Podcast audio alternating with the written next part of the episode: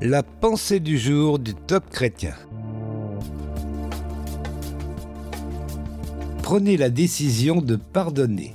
Un texte de Solange Rabi. Nous lisons dans le psaume 109 Des gens mauvais, des menteurs, ouvrent leur bouche contre moi. Ils parlent de moi pour dire des mensonges. Leurs paroles de haine m'entourent de tous côtés et ils m'attaquent sans raison. J'ai de l'amitié pour eux, en échange, ils m'accusent. Mais moi, je prie pour eux. Vous est-il déjà arrivé de subir la calomnie, la rumeur, la haine? Bien sûr que oui. Nous sommes tous confrontés à cela. Mais le pire, c'est lorsque les attaques proviennent de proches, d'amis, de membres de notre famille, bref, de personnes que nous aimons et en lesquelles nous avions mis notre confiance. Au cours de son existence, l'auteur de ce psaume, David, en a fait l'amère expérience à de nombreuses reprises. Méprisé par ses frères, accusé à tort par son beau-père, trahi pour son fils, insulté par ses propres sujets.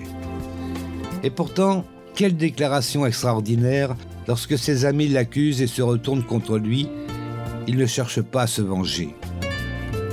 Comment est-ce possible cela semble tellement contre nature à nous qui aimons tant nous défendre, nous justifier et prendre notre revanche. Le secret de David, la prière. Il nous dit, mais moi je prie pour eux. Seul le temps passé dans la présence du Dieu parfait et juste peut nous donner la force d'accomplir ce qui nous est impossible, abandonner la vengeance. Lorsque nous sommes visités par l'amour du Père, nous lui remettons nos fardeaux et nos blessures. Pardonner n'est pas oublier ou nier le dommage que l'on a subi. Pardonner est avoir foi dans la justice parfaite de Dieu. Vous pensez qu'il n'est pas possible de pardonner, que vous n'en aurez jamais la force? C'est normal. Allez chercher du secours auprès de Dieu dans la prière et il fera le miracle.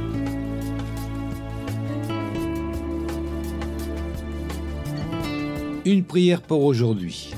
Seigneur Dieu, je te remets mon cœur, mes blessures dues au mensonge et à la haine de cette personne de ma famille, de cet ami, de ce collègue.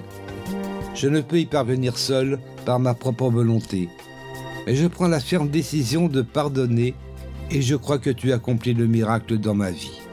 Amen. Vous avez aimé ce message? Alors partagez-le autour de vous. Soyez bénis. Retrouvez ce texte sur la